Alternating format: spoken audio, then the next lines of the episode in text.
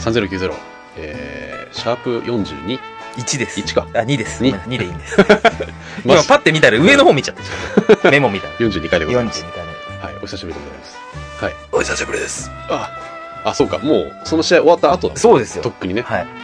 あの、我々ね、い。源流伝一郎の、ち逆え逆、あ逆逆逆。え逆逆。 何があの、天竜、ああ天一郎。あ、源、源流何のわかんない。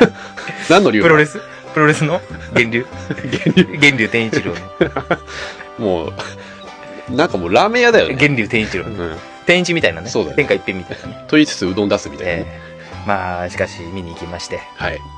何をいや、引退試合ですよ。あ、そっちねえ。全然違う話するかと思っえー天竜の引退試合見に行ったじゃないですか、我々。た。そうですね。で、まあ、もう時期がだいぶね、空いてるからあれですけど、はいあの、2015年のプロレスベストバウトにも、はいえー年間最高試合にもね、えー天竜源一郎対岡田和親の試合が選ばれまして、はい久々にこう、大きなところでプロレス見に行ったと思うんですけど、はいどうでしたかいやー、やっぱね、面白いね。何がいや、なんかあの、イケメン二郎いませんでしたイケンメン二郎はいなかったけれども、えいやなんかあの、あの空間の中で、そのプロレスを観戦するっていう感じがやっぱり、なんだろう、テレビとかで見てるよりそうもですプラスアルフはいァされてるから余計面白かったよねう。ん、それに、なんていうんですかね、こう、来てるファン層が、その、平成プロレスを、うんすごい好きなファンじゃなくて、こう、本当にオールドファンが、こう、集ったっていうところも、そうだね。ね、よかったよ。要素の一つではありましたけど、うんまさかのね、うん。汚い画面から綺麗な涙を流す という一幕がありましたけどあ、。そうでしたね。不覚にもね。で、あの、天竜さんが、こう、引退を、試合を終えて、で、マイクをした時に、こう、スペシャルゲストとしてね、そうだね。まさかのスタン・ハンセンと、何でしたっけ、ハンセテンリーゴディ、テリーゴディ 違う違う。ちょっとあ違れう。ちょっと違う。 テリーゴディだと、なんか、心霊的な話になっちゃう。そうだね。テリー・ギリアムがね、えー全監督ですね、えそれ。ギリアムの方じゃなくギて、リアムではないです。ブラジルじゃないです。ブラジルじゃない、はいテリーマン。は受け、うん新幹線とか受け止め新幹線とかを受けて、子犬を助けるためにね。る。うん。あ、なるほど。テリーヌが。美味しそうみたいな。美味し そう。あの、テリファンクがね、はい。やってきまして。はい。で、まあね、その入場の時にねう、ん。もうなんか揃い踏みしたら、なんか横でスンスンしてるやつがいるなと思ったら、 まさかのね、本当に汚い画面から綺麗な涙を流すっていう。うん。俺このシーン何回見てんだろうって いうね。パッて横を見ると汚い画面から綺麗な涙流してる男がいるっていう。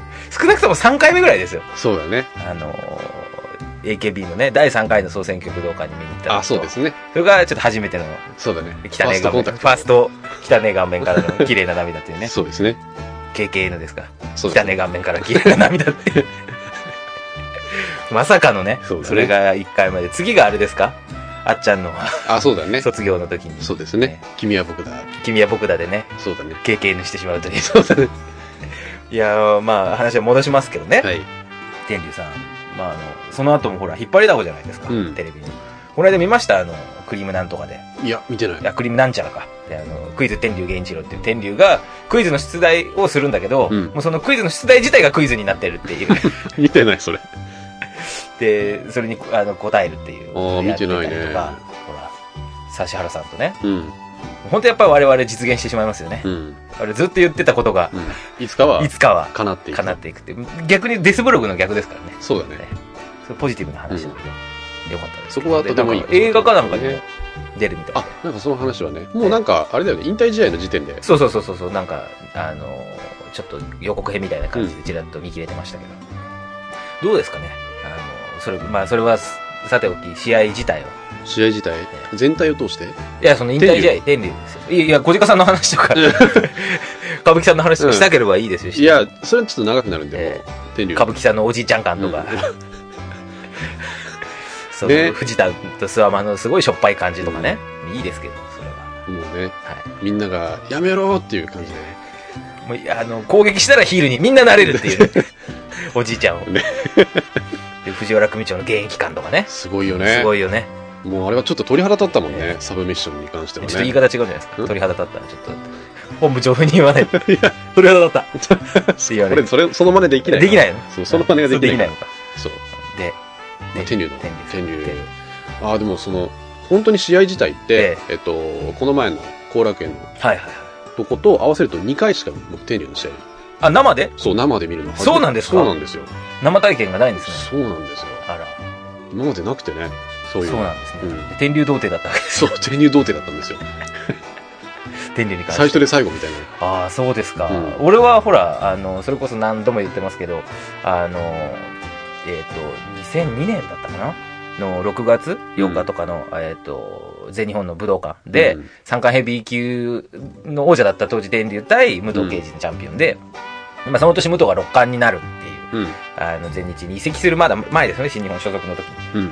の試合を見たのが一番初め天竜の試合を見た時で、その後もなんだかんだあの全日を見に行って、うん世界タッグで安城と組んで世界タッグはいはい取ったりする時とか、全日本対 WAR の対抗戦っていうのを5対5でやったことがあって、あのちょうどはやぶさが怪我をする、うんした直後ぐらいでああ、そのぐらいの時そう期でそうすそうか。はやぶさが。が怪我をしたのでその名誉である新崎人生が、うん博士として登場してくるっていう。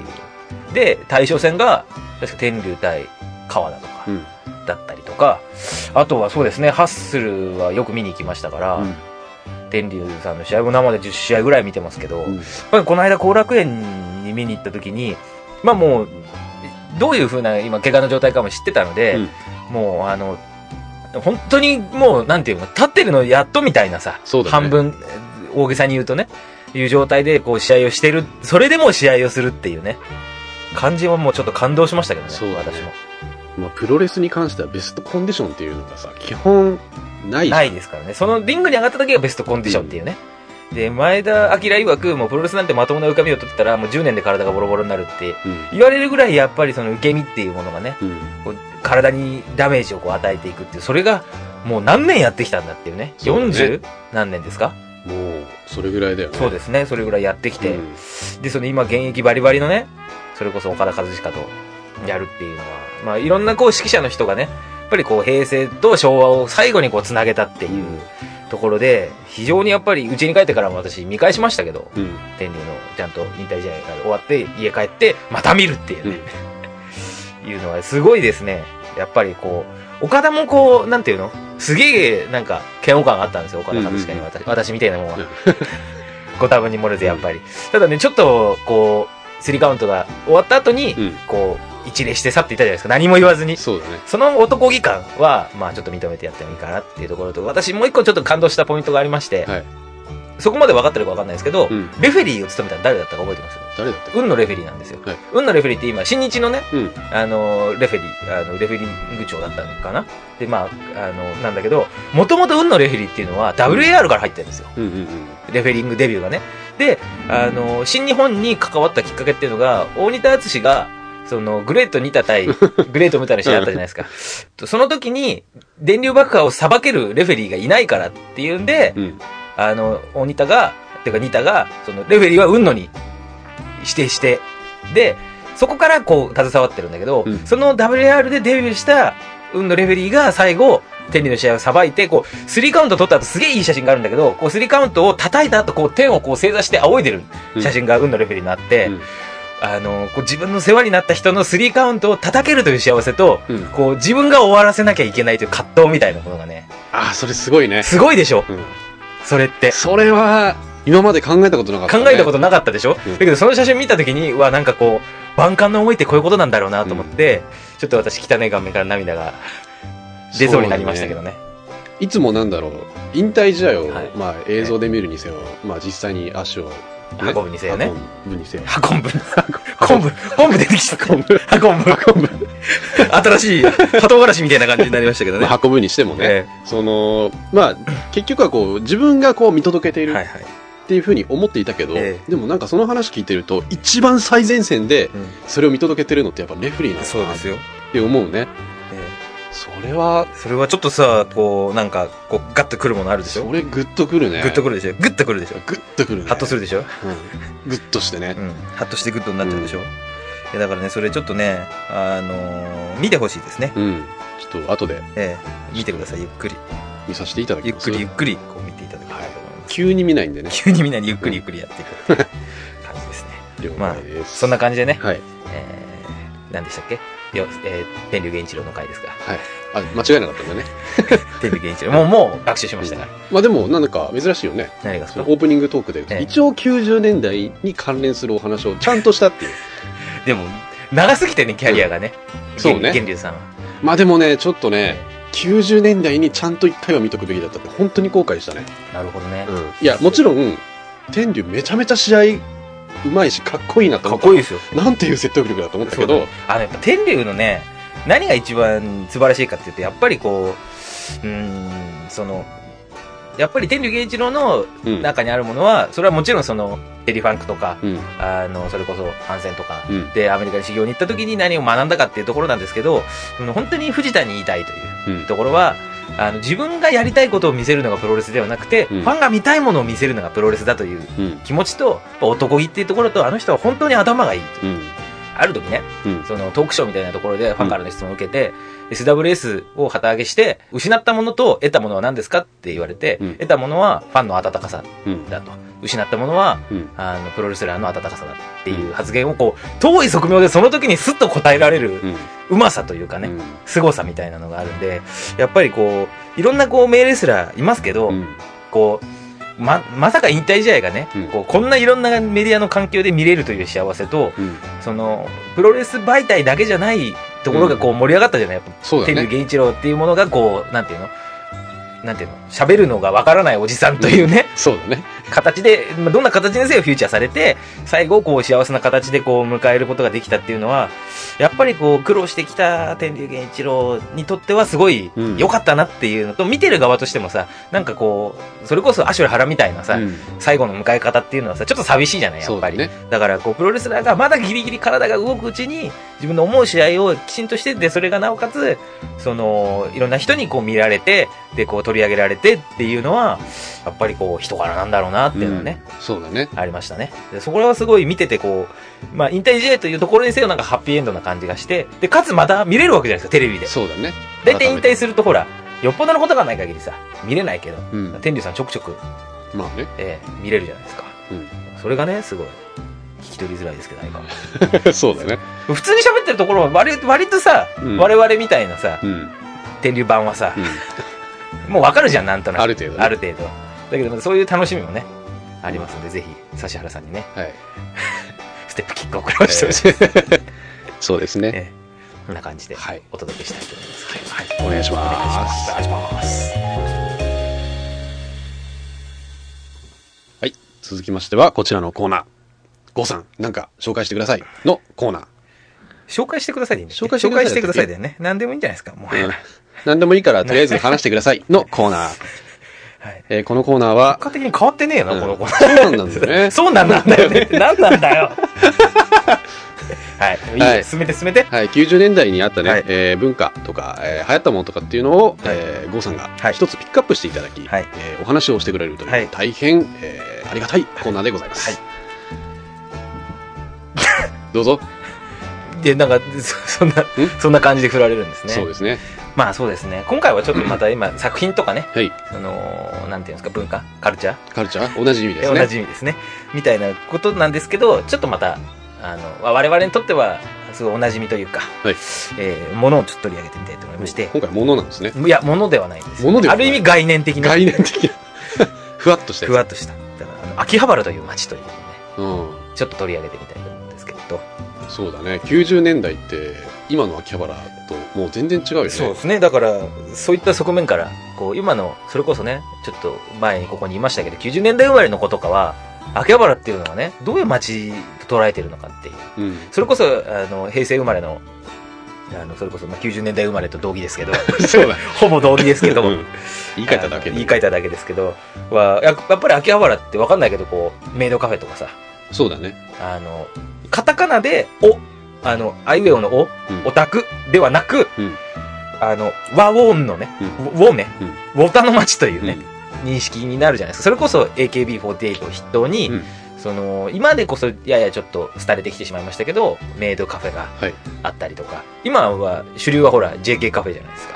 ああそうですねいやだからね、あの、TJ はどうか知らないけど、うん俺は昔からその AKB とかができる、メイドとかがやる、本当に前から秋葉原って結構身がなんだ身軽に行けるというか、なんかこう、行ってたんですよ。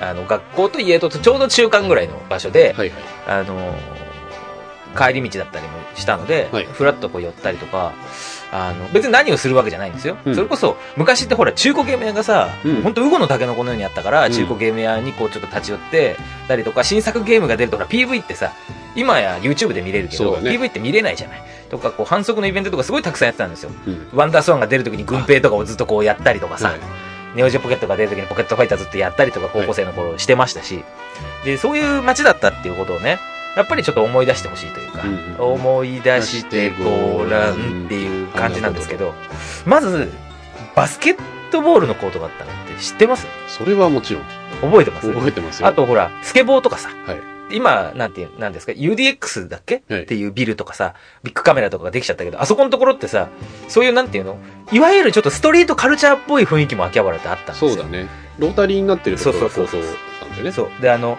上の、御徒町、秋葉原じゃないですか。はいだからやっぱり、アメ横的な雰囲気がまだちょっと、そうだねそうグラデーション的にあったの地続き的にこそううそうそうそうあったっていうそう。で、ちょっとその、なんていうの、あの、オタクっぽい感じっていうのは、やっぱラジオ会館だったりとか、どっちかっていうと、もうちょっと山手線を、こっち側に来た浅草橋とかさ、うんうんうんの雰囲気とかがあったんですけど、はいあの、どういう風な目で見てましたのバスケコートバスケコートととか、ほら、見るじゃん。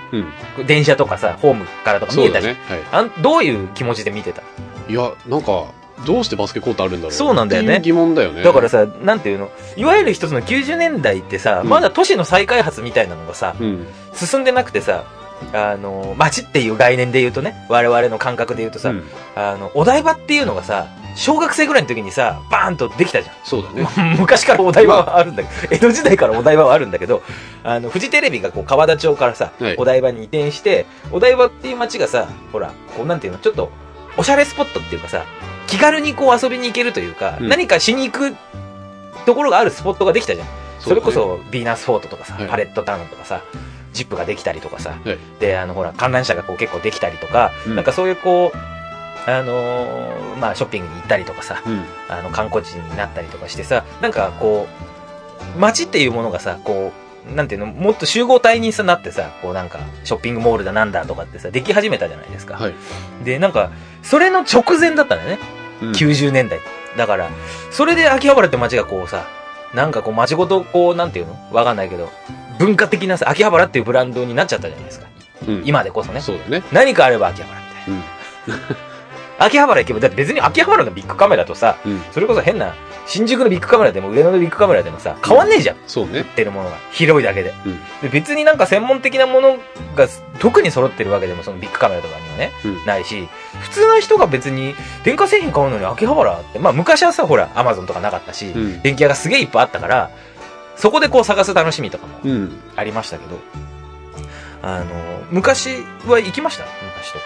中学生の時とかええによくゲームソフトを買いに行ったりとかやっぱりそうですよね。うん中古ゲームとかってさ、結構マニアックなやつとかって、すぐ秋葉原に行けば手に入るじゃん。そうだねただ我々ほら、その後に、あの、探すのが面白いってことに気づいちゃって行かなくなる瞬間はありましたよね。あそうだねあの、ほら、今も、それこそまたアマゾンだなんだっていうのでさ、うん古本屋がどんどんどんどんなくなってってるじゃないですか。そうだねもうクリックすればうん手に入っちゃうから、探せちゃうから、どうしても欲しいものとかね。だけど、古本屋がすごいたくさんあった頃はさ、古本屋を回るっていうね、あそうだねこの古本屋はこうやってゲームをこう網にさこうクリスタルパックに入れてこう吊るされてたりとかさちゃんと本棚にこうみたいなところに収納されてるところとかさ、はいあのスタイル結構バラバラだったじゃんそうだねいろいろあのゲームとかさ漫画とかでもであここはこういうのが充実してるとかさだから頭の中にあったじゃんこれ欲しい時はあそこにあれそういえばああいう感じのものはあそこの古本屋に行けばあったなみたいなそうだねあるでしょなんか見知らぬ街に行って古本屋に入りたいって気持ちちょっとあるでしょまだそれはあるねあるでしょいまだにある未だにあるでしょうんでなんかさ、結構デカめのさ、あの、なんていうの個人、仲間ちょっと個人でやってるっぽい古本屋が一番いい感じなんだよね。そうなんだよねそう。あの実はええよく俺散歩するじゃないさあれってもともとは古本屋とかを探すためにあこあ、なるほど。いや、でもね、それわかる。俺ね、 またすげえ気持ち悪い話していい、んあの、俺ってさ、ほら、ここの3090内で言ったかわかんないけど、牛乳キャップ集めがほら、趣味だったじゃないですか。で、牛乳キャップってね、もちろん、あの、牛乳屋さん今あんまり少なくなってるから配達してる牛乳屋さんうをん探すっていうのが一つと、う、うん、あの、自分の知らない牛乳キャップを集めるためにはね、そう小学生のレベルで。一つと、銭湯に行くっていうのがあるんですよ。うん銭湯って牛乳置いてあるでしそょ、絶うだ対。ねそう。で、この二つなんですよ。小学生ができる範囲っていううのんは。うんうん、で、また私、銭湯入るのすごい好きな小学生だったんですよ。うんで、見知らぬ町に行くと、牛乳屋さんを探すのと、銭湯を探すっていうね。うんで、当時、下町ブームっていうのが、こち亀の影響でこち亀がアニメになって、ちはょっいとはいはい来たんですよ。で、その時に、下町、その、銭湯ガイドブックみたいなのが、そのね、いくらかで、その、なんていうの、あの、本屋にしか置いてない、そのはいはいはい300円ぐらいの冊子とかで出たんですよ。で、それを見て、あ、月島の、月島ぐらいだったらチャリで行けるな、みたいな。ああ、そうだね。そうそうそうそう。 で、こう、あの、チャリでこう、う行ん。ったりとか、遠くまでこう出かけるっていう、自分のこう、なんていうんですか、電車とかバスとかを使わないで、うん。頑張っていくっていうのの原、私もやっぱり原点なんで。そうだねで、あなたもそうだと思いますけど、それで、それによって、遠くに行くために、退屈しないがために、こう、音楽を編集して、ウォークマンを持っていくっていう風になったでしょ、あなた。なったねなったでしょそこからですね、我々うのん。原点は。だから今散歩すると何かが物足りないと思っていたけど、ええもうその目的すらも忘れてたっていうことだからでね。しかもさ、活動範囲が広がっちゃうとさ、うんもう、この先に何がいけば分かる、あるのが分かるのがさう、ん。つまんないんだよね。そうなんだよね。あの、ほら、こっちの道まっすぐ行くと、新宿の方だよな、みたいうん。分な。もう分かっちゃたってるんだよね。そう。あのー変な話、私が海外旅行に頻繁に行くのって、それが原因ですからね。あ、そうなんだ。そうだよ分からない。分からないじゃん。だって、この道まっすぐ行ったら何あるか分かんないんだぜって思ったら、ちょっとワクワクしない。ちょっと若くする、そうでしょ。で、しかも日本語通じないっていう縛りがあるっていうね。あの、それでちょっと行っちゃうんですよ。ああ、なるほど。そう。もうね、都内、あ、と、都内って言うとちょっとあれだけど、自分の住んでる地域かはいはら、いまあ、半径5キロとえか、えもう分かっちゃう。目つぶっても歩けるじゃ ん。それはちょ っと、さすがに目ねつぶ、っても歩ける。もう今って、この道はここに行くのかどうかっていうのを確認するぐらいしか楽しみないよね。ないでしょどういう店があるとかで、うんほら昔ながらの商店街とかも減ってるしさ、うん古本屋さんとかも減ってるし、うん。まあ、秋葉原の話なんですけど ねいや、まあ、派生してる派。生してね派生広しとしてねそうだね。美しく締める。美しい稲妻ということでね、であのまあまだ1個目なんだけどねあ、1個目な1の個目なんだよねでこれあのちょっと話しちゃったけどさほらラジオ会館とかさはい。今でこそパソコンのパーツってさうん。別にメジャーじゃないうん、そうだそね。んなに詳しくない人でも、あハードディスクねって言われてなんとなくわかるじゃん。あの、あで、そういうの、そういうお店がさ、結構あったじゃないもっとマニアックな感じで。そうでで、あの、よくさ、キーな目で見られてたと思うんですけど、うん。ああいうのってどういうふうに思ってました俺はラジオ会館とかガンガン入ってた、入っていったタイプなんですけど。ああ、でもどうだろうね。まあでも本当のオタクたちがはい。集いし場所っていう感そじうですのねイメージだけどね、ラジオ会館とか。なんか、そのパーツ集めをしに来る人が、う真の、なんか秋葉原を愛しているよそううだなねイメージでは未だにはあるけどねん。。そうだね、あのー今でこそほら、アトレとかになっちゃったからさ、すごい綺麗になっちゃったけどさ、あの、秋葉原デパートってあったんですよ。はい。昔でそこって結構本当になんていうの1階にさカウンターだけの食堂みたいなところ大集合してて、うん結構ああいうところに高校生とか中学生の頃に、うん休みの日買い物とかに行って、うんそれこそお正月とかさお年玉とか持っあ、てそ行うくじだゃん、ね。いいでよね。お昼とかにあちょっとお腹減ったから何食べようみたいな楽しみとかもそうだね。結構あったんですよでそういうのもなんかこう綺麗になっちゃってフランチャイズとかさお店しかないじゃないですか そそうだね。ういう寂しさはちょっとありますよねちょっともう駅観光地化駅しのちゃう周りがね、完全にもう観光地向けのそうですね建物ばっかり。 AKB カフェとかはす素晴らしいと思いますけど、まあ、そうでしょまあ、。ギリギリね,、まあねちょっとよくわからないですけど一回も入ってまああれはいいんじゃないか。 あれはいいんじゃ だけど、もう結果的にさ、やっぱりこう、サブカルチャーの街になっちゃったわけじゃない。うん、そうね。で、途中からさ、うんで、まだほら、メイドカフェとかができ始めた頃、なんでああいう風になっちゃったのか、いまだにわかんないんだけどさ、うん、誰かが見つけたじゃん。うんあれメイドカフェって、よくねっていうさ、うん鉱脈見つけちゃったらさ、うんあの、それこそ2000年代前半ぐらいのさ、うん秋葉原ってさ、うん、メイドカフェだらけだったじゃん。そうですね。なんなんだって、そんなにご主人様いるのかって。うん、なんで職業斡旋所かっていうぐらいさ、 そうですね。あのメイドカフェあったじゃん。うん、でさ、で、最初みんなほら、結構、一過性のものというか、こんなのありますよ、的な感じだったのがさ、うんだんだんだんだんこう、AKB がまあそのあたり2005年とかにできて、っていうのもあるけど、なんかこう、そういう街になっちゃったじゃん。ちゃんと、しっかり。うんでさ、メイドカフェっていうのがありますよっていうところからさ、もう当たり前になっちゃったじゃん。うんなんかさ、こう、サブカルチャーとして面白かったのに、なんか本カルチャーになっちゃったじゃん。うん、それが。なんかね、つまんねえなって思っちゃうのね、今、秋葉原うん歩いても。なんか、あの、例えば、俺とかが行く秋葉原行くのって、あなたはほら、一時期生写真収集にはい、そうです行っね。てましたけど、もう行かないじゃないですか。なぜなら新しく発行されることがないから。うーん、まあ、持ってないものを探して、まあ、たまに探しには行くけど、毎月行かなくなったでしょ。毎月は行かなくなった行ね。かなくなったでしょ。職場からは近いから、たまに帰りに買いに行くとかっていうのはあるけど。でもほら、なんかこう、さ、大体行くとこも決まっちゃうじゃん。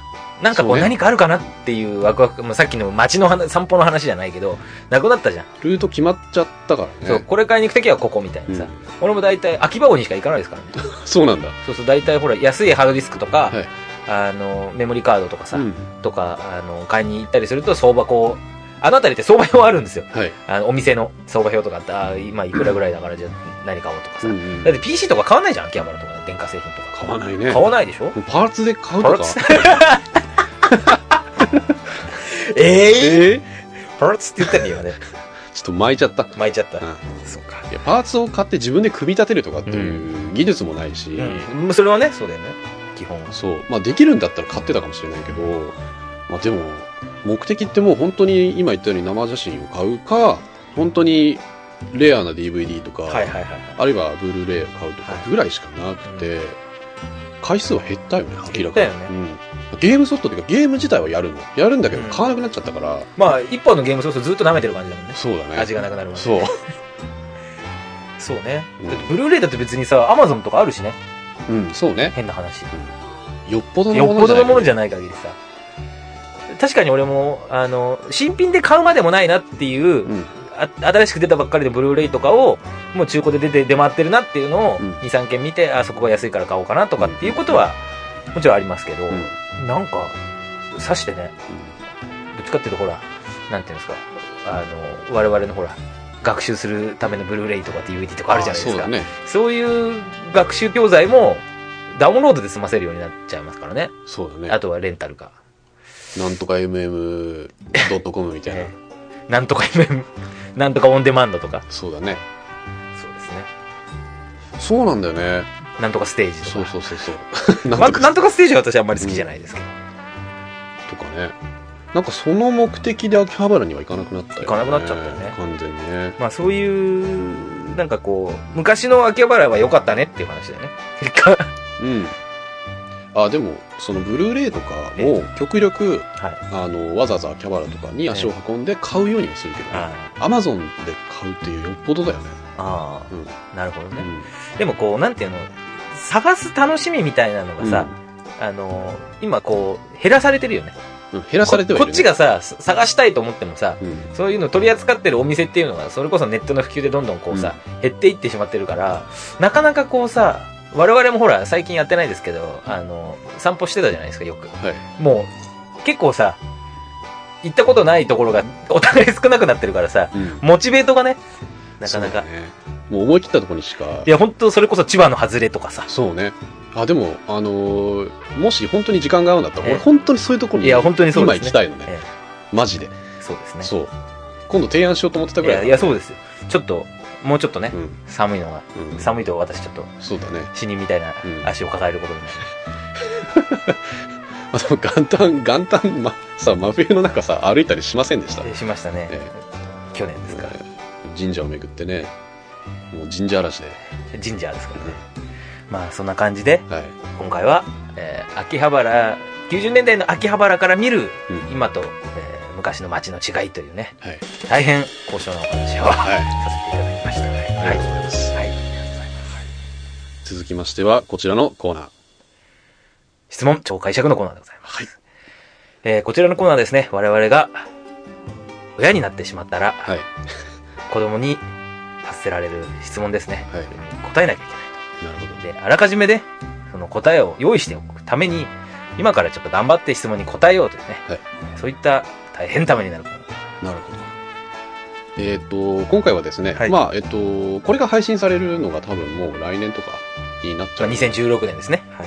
と思うんですけど、ええまあ、一応、こういう質問もお来るであろうということで、えー、サンタさんはどこにいるまためんどくさいな、これ。まあしょうがないよね。だからストレートに言うとフィンランドです。そうだよね。以上。 うん。終わっちゃうよ、みたいな。ダメなのえそれは、これまたあれですかうん。そ聞れかれ、聞かは、れたんですかこれはね、聞かれてはいないけど、でも、おそらく、はい。なんかそのクリスマスの時期とかになったら、クリス・ワイドマンの時期になって。そうそうそう。そうなった時に、ええおそらく質問されるであろう。なるほど。はい。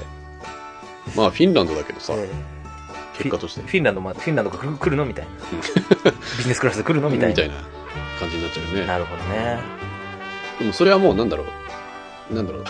まあ、ホーム、ホーム、ホームタウンというか、ホームグラウンドじゃん。 もホームタウンね。なうるほサンタさんが住んでるとこ。ど。住んでるところうん。サンタさんはどこから来るのって。そういうことですね。まあ、すごい下水話をすると、はいお父さんとお母さんのはい財布の中 からだよって。下水回答そうだだと。ね下水回答だとそうなりますよ。うん。まあでも、いずれさ、ええ。いそずうりな、いずれいに、ずりなではなくて、違う違う安定の。はい。あのーあいついつまでもいいなって思うう。んまたいるわって思う、見るた びに。まあいいや、いずりなの話はいいとして。まあプレゼントを用意してくれるのはさ、えもうネタバレも何もないんだけどさ、ええ両親じゃないそうですね。だけど、いいネタバレしちゃっていいのネタバレ、うん、どうせこれ聞くのも多分相当年齢、そうです ね。もうせいぜい15、6とかでそうですね。聞くとしたら。そうですね。となると、ええやっぱり、まあ5歳とか6歳ぐらいはい。子供に説明するんだったら、はいもうちょっとこうメルヘンチックな、メルヘンチックな方がいいんですね。えそうだね。やっぱ金庫の中とかじゃないえうん いやなんかえなんかこうないですかね まあせもうせめてさ、はい。なんかこうサンタさんがほういる世界があって、うんそこからトナカイに引っ張られたそりで 変な言い方になっちゃうけどうん。じゃあ、ちょっともうこれ、超解釈が必要なわけですよね。そうですねお得意のえーサンタさんっていうのが何なのかっていうのがそうだ分ねかれば、サンタさんはどこから来るのかっていうのがなんとなくつかめてきますよね。そうだねで、サンタさんっていうのは何をする人なんですかサンタさんはまあ簡単に言うと子供たちに、えええークリスマスのイブのイブかイブの夜に、はい。えープレゼントを配って回る白ひげのおじさん白ひげのい。白ひげ、白ひげってことですかえ白ひげだとちょっとワンピース的な感じになっちゃいますけど、そうだね白いひげのね、うんおじさんってことですよね。そうか。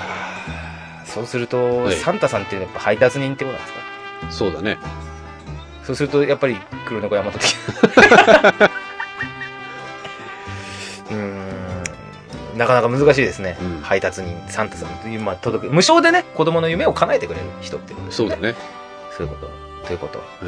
子供の夢を叶える人っていうのはどういう人なんですかねうーんまあうんどうだろうねまあ成人君主ではあるような気もするけどそうですね。成人君主ってことですよね。うんまあ、子供に、じゃあ、ものすごく、こう、クリスマスなんでね、はいあのーちょっとファンタジックなはいお話に、えーしていると、あれですよね。要は、閻魔様的なことだっていうことですよね。つまりは。つまり、つまり、その、いい子のところにしか来ないわけじゃないですか。